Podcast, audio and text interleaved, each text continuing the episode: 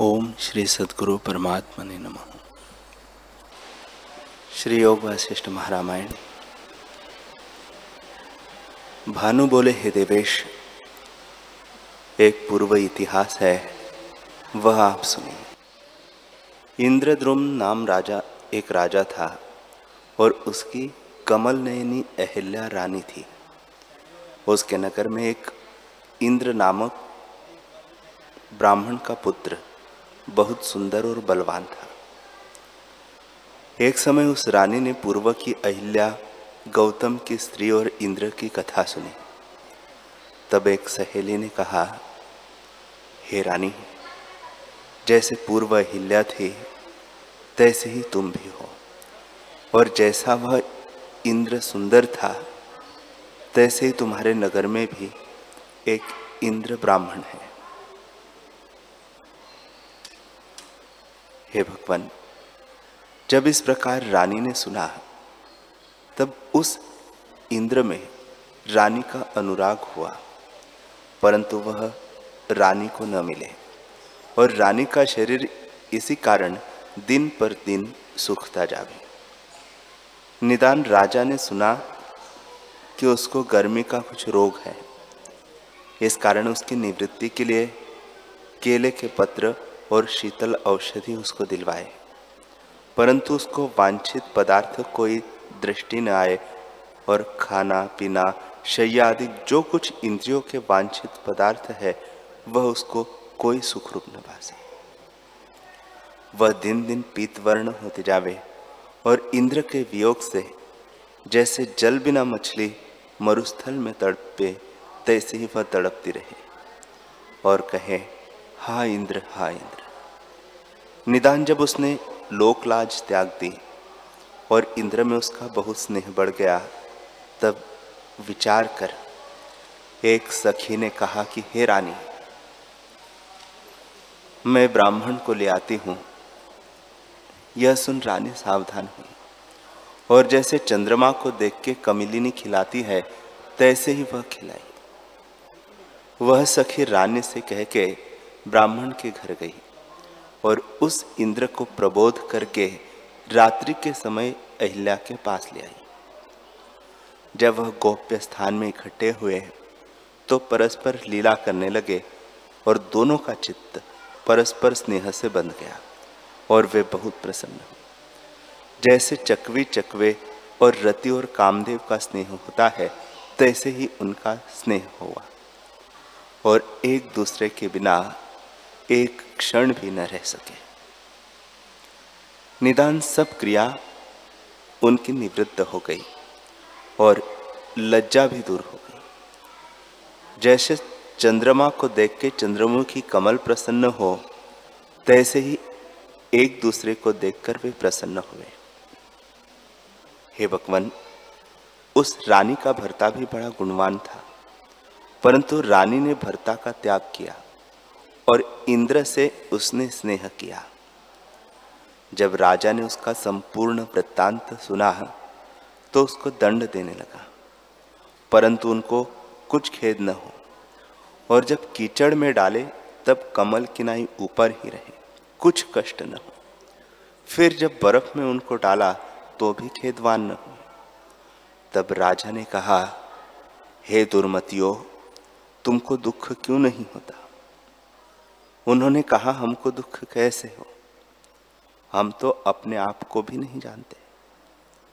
तब अहल्या ने कहा, मुझको सब इंद्र ही भासता है, फिर दुख क्या हो? इंद्र ने कहा, मुझको सब अहिल्या ही भासती है, भिन्न दुख कहा हो? तेरे दंड देने से हमको कुछ दुख नहीं होता। हम परस्पर हर्षवान हैं। तब राजा ने उनको बांधकर अग्नि में डाल दिया। तो भी वह न जले। और फिर हाथी के चरणों तले डलवा दिए तो भी उनको कुछ कष्ट न हुआ। तब राजा ने कहा, रे पापियो, तुमको अग्नि आदि में दुख क्यों नहीं होता? तब इंद्र ने कहा, हे राजन, जो कुछ जगत जाल है वह मन में स्थित है। जैसा मन है, तैसा पुरुष रूप है। जैसा निश्चय मन में दृढ़ होता है, उसको कोई दूर नहीं कर सकता। चाहे कोई हमको दंड दे, परंतु हमको कुछ दुख न होगा, क्योंकि हमारे हृदय में परस्पर प्रतिभा हो रही है। जो कोई अनिष्ट हमको हो तो दुख भी हो। हमको अनिष्ट तो कोई नहीं, तब दुख कैसे हो? हे राजन जो कुछ मन में दृढ़ीभूत होता है, वही भासता है। उसका निश्चय कोई दूर नहीं कर सकता। शरीर नष्ट हो जाता है, पर मन का निश्चय नष्ट नहीं होता। हे राजन, जो मन में तीव्र संवेग होता है, सो वर और शाप से भी दूर नहीं होता। जैसे सुमेरु पर्वत को मंद मंद वायु नहीं चला सकता तैसे ही मन के निश्चय को कोई नहीं चला सकता। मेरे हृदय में इसकी मूर्ति स्थिरभूत है और इसके हृदय में मेरे मूर्ति स्थिरभूत है। इसको सब जगत मैं ही भासता हूँ और मुझको सब जगत यही भासती है। जो कुछ दूसरा भासे तो दुख भी हो। जैसे लोहे को, लोहे के कोट में कोई दुख नहीं दे सकता तैसे ही मुझे कोई दुख नहीं। मैं जहाँ जाता हूँ, वहाँ सब और से अहिल्या ही भासती है। जैसे ज्येष्ठ आषाढ़ की वर्षा में पर्वत चलायमान नहीं होता, तैसे ही हमको दुख नहीं है। हे राजन, मन का मन का ही नाम अहिल्या और इंद्र है, और मन ही ने सब जगत रचा है। जैसा जैसा मन में दृढ़ निश्चय होता है, तैसा ही भासता है और सुमेरु किनाई स्थिर हो जाता है, कदापि नष्ट नहीं होता। जैसे पत्र, फल, फूल और टहनी के काटने से वृक्ष नष्ट नहीं होता, जब बीज ही नष्ट हो, जब बीज ही नष्ट हो, तब वृक्ष नष्ट होता है। तैसे ही शरीर के नष्ट होने से मन का निश्चय नष्ट नहीं होता। जब मन का निश्चय ही उलट पड़े, तब ही दूर होता है। एक शरीर जब नष्ट होता है, तब जीव और शरीर धर लेता है। जैसे स्वप्न में यह शरीर रहता है और अन्य शरीर धर के चेष्टा करता है तो शरीर के ही अधीन हुआ। तैसे ही शरीर के नष्ट हुए मन का निश्चय दूर नहीं होता। जब मन नष्ट होता है, तब शरीर के होते भी कुछ क्रिया सिद्ध नहीं होती। इससे सबका बीज मन ही है। जैसे पत्र, टहनी, फल और फूल का कारण जल है, तैसे ही सब पदार्थों का कारण मन है। जैसा चित्त है, तैसा रूप पुरुष का है। इससे जहाँ मेरा चित्त जाता है, वह सब ओर से रानी ही भासती है। मुझको दुख कैसे हो? भानु बोले, हे भगवान, इस प्रकार जब इंद्र ब्राह्मण ने कहा, तब कमल नयन राजा ने भरत नाम ऋषिश्वर से जो समीप बैठे थे, कहा, हे सर्वधर्मों के वेता भरत मुनीश्वर तुम देखो कि यह कैसा ढेठ पापात्मा है। जैसा इनका पाप है, उसके अनुसार इनको शाप दो कि यह मर जावे। जो मारने योग्य न हो और उसको राजा मारे तो उसको पाप होता है। तैसे ही पापी के न मारने से भी पाप होता है। इससे इन पापियों को शाप दो कि यह नष्ट हो जाए भरत मुनि ने उनका पाप विचार के कहा, अरे पापियों, तुम मर जाओ। तब उस इंद्र ब्राह्मण ने कहा, रे दुष्टो, तुमने जो शाप दिया, उससे हमारा क्या होगा? केवल हमारा शरीर नष्ट होगा, मन तो नष्ट होने का नहीं। तुम चाहे लाख यत्न करो, उस मन से हम और शरीर धारण करेंगे। हमारे मन के नष्ट हुए बिना विपर्य दशा न होगी। ऐसा कहकर दोनों पृथ्वी पर इस भांति गिर पड़े, जैसे मूल से काटे वृक्ष गिर पड़ता है। और वासना के संयोग से दोनों मृग हुए। वहाँ भी परस्पर स्नेह में रहे और फिर उस जन्म को भी त्याग कर पक्षी हुए। कुछ दिन के पश्चात उन्होंने उस देह को भी त्याग किया और अब हमारी सृष्टि के तपकर्ता पुण्यवान ब्राह्मण और ब्राह्मणी हुए हैं। इससे तुम देखो कि भरत मुनि ने शाप दिया तो उनके शरीर नष्ट हुए, परंतु मन का जो कुछ निश्चय था सो नष्ट न हुआ। वे जहाँ शरीर पावे, वह दोनों इकट्ठे ही अकृत्रिम प्रेमवान रहे और किसी से आनंदवान न हो।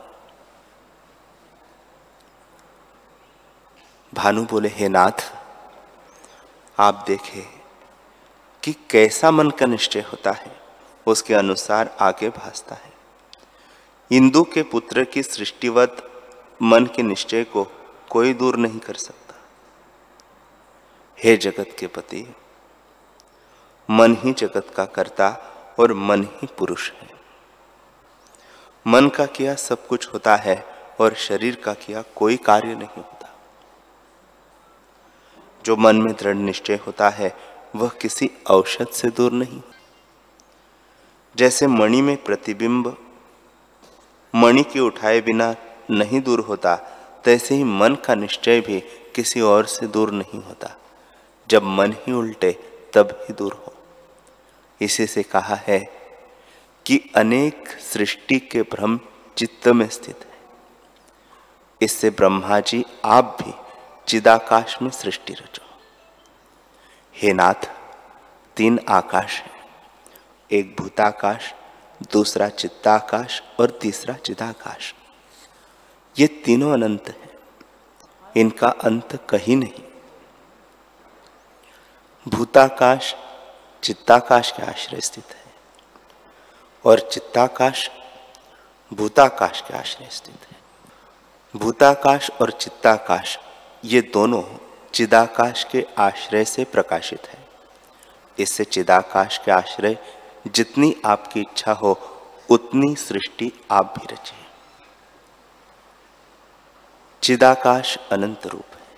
इंदु ब्राह्मण के पुत्रों ने आपका क्या लिया है? अपना नित्य कर्म आप भी कीजिए। ब्रह्मा बोले, हे वशिष्ठ जी, इस प्रकार जब सूर्य ने मुझसे कहा तो मैंने विचार करके कहा, हे भानु, तुमने युक्त वचन कहे हैं कि एक भूताकाश है, दूसरा चित्ताकाश है और तीसरा चिदाकाश है। वे तीनों अनंत है, परंतु भूताकाश और चित्ताकाश दोनों चिदाकाश के आश्रय फुरते हैं। इससे हम भी अपने नित्य कर्म करते हैं। और जो कुछ मैं तुमको कहता हूँ, वह तुम भी मानो। मेरी सृष्टि के तुम मनु प्रजापति हो, और जैसी तुम्हारी इच्छा हो, तैसे रचो। सूर्य ने मेरी आज्ञा मान के अपने दो शरीर किए। एक तो पूर्व के सूर्य से उस सृष्टि का सूर्य हुआ, और दूसरा शरीर स्वयंभू मनु का किया। और मेरी आज्ञा के अनुसार उसने सृष्टि रची। इससे मैंने तुमसे कहा है कि यह जगत सब मन का रचा हुआ है। जो मन में दृढ़ निश्चय होता है, वही सफल होता है। जैसे इंदु ब्राह्मण की सृष्टि हुई। हे मुनीश्वर, देह के नष्ट हुए भी मन का निश्चय दूर नहीं होता। चित्त में फिर भी वही भास आता है। वह चित्त आत्मा का किंचन रूप है। जैसे उसमें स्फूर्ति होती है, तैसे ही होकर भासता है। प्रथम जो शुद्ध संवित रूप में उत्थान हुआ है, वह अंतवाहक शरीर है। और फिर जो उसमें दृढ़ अभ्यास और स्वरूप का प्रमाद हुआ तो आधि भौतिक शरीर हुए और जब आधि भौतिकता का अभिमानी हुआ, तब उसका नाम जीव हुआ। देह अभिमान से नाना प्रकार की वासना होती है और उसके अनुसार घटी यंत्र किनाई भटकता है। जब फिर आत्मा का बोध होता है, तब देह से आदि लेकर दृश्य शांत हो जाता है। हे मुनीश्वर, यह सब दृश्य भ्रम से भासता है। वास्तव में न कोई उपजा है और न कोई जगत है। यह सब भ्रम चित्त ने रचा है। उसके अनुसार घटी यंत्र किनाई भटकता है। जब फिर आत्मा का बोध होता है, तब देह से आदि ले सब प्रपंच शांत हो जाते हैं। हे मुनीश्वर, जो कुछ दृश्य भासता है, वह मन से भासता है। वास्तव में न कोई माया है और न कोई जगत है। यह सब भ्रम भासता है। हे वशिष्ठ जी और द्वैत कुछ नहीं। चित्त के फूरने से ही अहम तो आदि भ्रम भासते हैं। जैसे इंदु ब्राह्मण के पुत्र मन के निश्चय से ब्रह्मरूप हो गए, तैसे ही मैं ब्रह्मा हूँ। शुद्ध आत्मा में जो चैतन्य होती है, शुद्ध आत्मा में जो चैतन्यता होती है, वही ब्रह्मा रूप होकर स्थित है। और शुद्ध आत्मा में जो चैत्यता होती है, वही मन रूप है। उस मन के संयोग से चेतन को जीव कहते हैं। जब उसमें जीवत्व होता है, तब अपनी देह देखता है और फिर नाना प्रकार के जगत भ्रम देखता है। जैसे इंदु ब्राह्मण के पुत्रों को सृष्टि भासती है और जैसे भ्रम से आकाश में दूसरा चंद्रमा और रस्सी में सर्प भासता तैसे ही जगत सत्य भी नहीं और असत्य भी नहीं है। प्रत्यक्ष देखने से सत्य भासता है और नाश भाव से असत्य है और सब मन में फुरता है। मन के दो रूप हैं, एक जड़ और दूसरा चेतन। जड़ रूप मन का दृश्य रूप है और चेतन रूप ब्रह्मा है। जब दृश्य की ओर फुरता है, तब दृश्य रूप होता है। और जब चेतन भाव की ओर स्थित होता है, तब जैसे सुवर्ण के जाने से भूषण भाव नष्ट हो जाता है, तैसे ही दृश्य रूप जड़ भाव नष्ट हो जाता है। जब जड़ भाव में फुरता है, तब नाना प्रकार के जगत देखता है। वास्तव में ब्रह्मादिक तृण पर्यंत सभी चैतन्य रूप है। जड़ उसको कहना चाहिए जिसमें चित्त का भाव हो। जैसे लकड़ी में चित्त नहीं भासता और प्राणधारियों में चित्त भासता है, परंतु स्वरूप में दोनों तुल्य हैं, क्योंकि सर्व पापात्मा, परंतु स्वरूप में दोनों ही तुल्य हैं, क्योंकि सर्व परमात्मा द्वारा प्रकाशते हैं। हे वशिष्ठ जी सब चेतन स्वरूप है। जो चेतन स्वरूप न हो तो क्यों भाषे है? चेतनता से उपलब्ध रूप होते हैं। जड़ और चेतन का विभाग अवाच्य ब्रह्म में नहीं पाया जाता। प्रमाद दोष से वास्तव में नहीं जैसे स्वप्न में दो प्रकार के जड़ और चेतन भूत भासते हैं, उनका प्रमाद होता है तब उस चेतन भूत प्राणी को जड़ चेतन विभाग भासता है और स्वरूप दर्शी को सब एक स्वरूप है। हे मुनीश्वर, ब्रह्मा में जो चैतन्यता हुई, वही मन हुआ। उस मन में जो चेतन भाग है, वही ब्रह्मा है और जड़ भाग अबोध है। जब अबोध भाव होता है, तब दृश्य भ्रम देखता है और जब चेतन भाव में स्थित होता है तब शुद्ध रूप हो जाता है। हे मुनीश्वर, चेतन मात्र में अहंकार का उत्थान दृश्य है और परमार्थ में कुछ भेद नहीं। जैसे तरंग जल से भिन्न नहीं, तैसे ही अहम चेतन मात्र से भिन्न नहीं होता। सबकी प्रतीति ब्रह्म ही में होती है। वह परम पद है और सब दुखों से रहित है। वही शुद्ध चित्त जीव जब चैतन्य भाव को चेतता है, तब जड़ भाव को देखता है। जैसे स्वप्न में कोई अपना मरना देखता है, तैसे ही वह चित्त जड़ भाव को देखता है। आत्मा सर्वशक्तिमान है। करता है तो भी कुछ नहीं करता, और उसके समान और कोई नहीं। हे मुनीश्वर, यह जगत कुछ वास्तव में उपजा नहीं। चित्त के फूरने से भासता है। जब चित्त की स्फूर्ति होती है, तब जगत जाल भासता है और जब चेतन आत्मा में स्थित होता है, तब मन का जड़ भाव नहीं रहता। जैसे पारसमणि के मिलाप से तांबा सुवर्ण हो जाता है और फिर उसका तांबा भाव नहीं रहता, तैसे ही जब मन आत्मा में स्थित होता है, तब उसकी जड़ता दृश्य भाव नहीं रहती।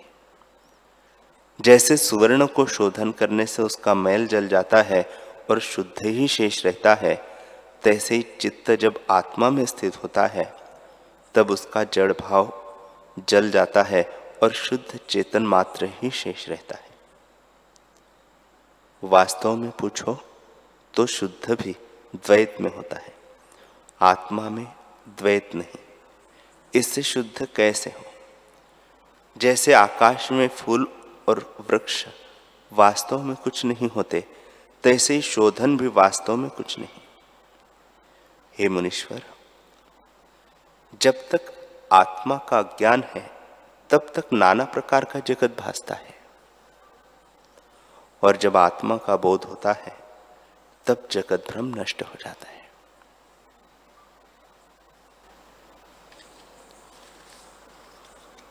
हरि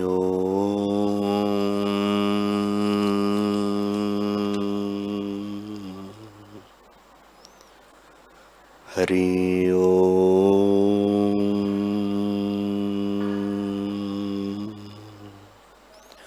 ओम। सहनावतु सहनौ भुनक्तु सह वीर्यं करवावहे तेजस्विनावधीतमस्तु, मा विद्विषावहे ओम शांति शांति शांति श्री सद्गुरुदेव भगवान की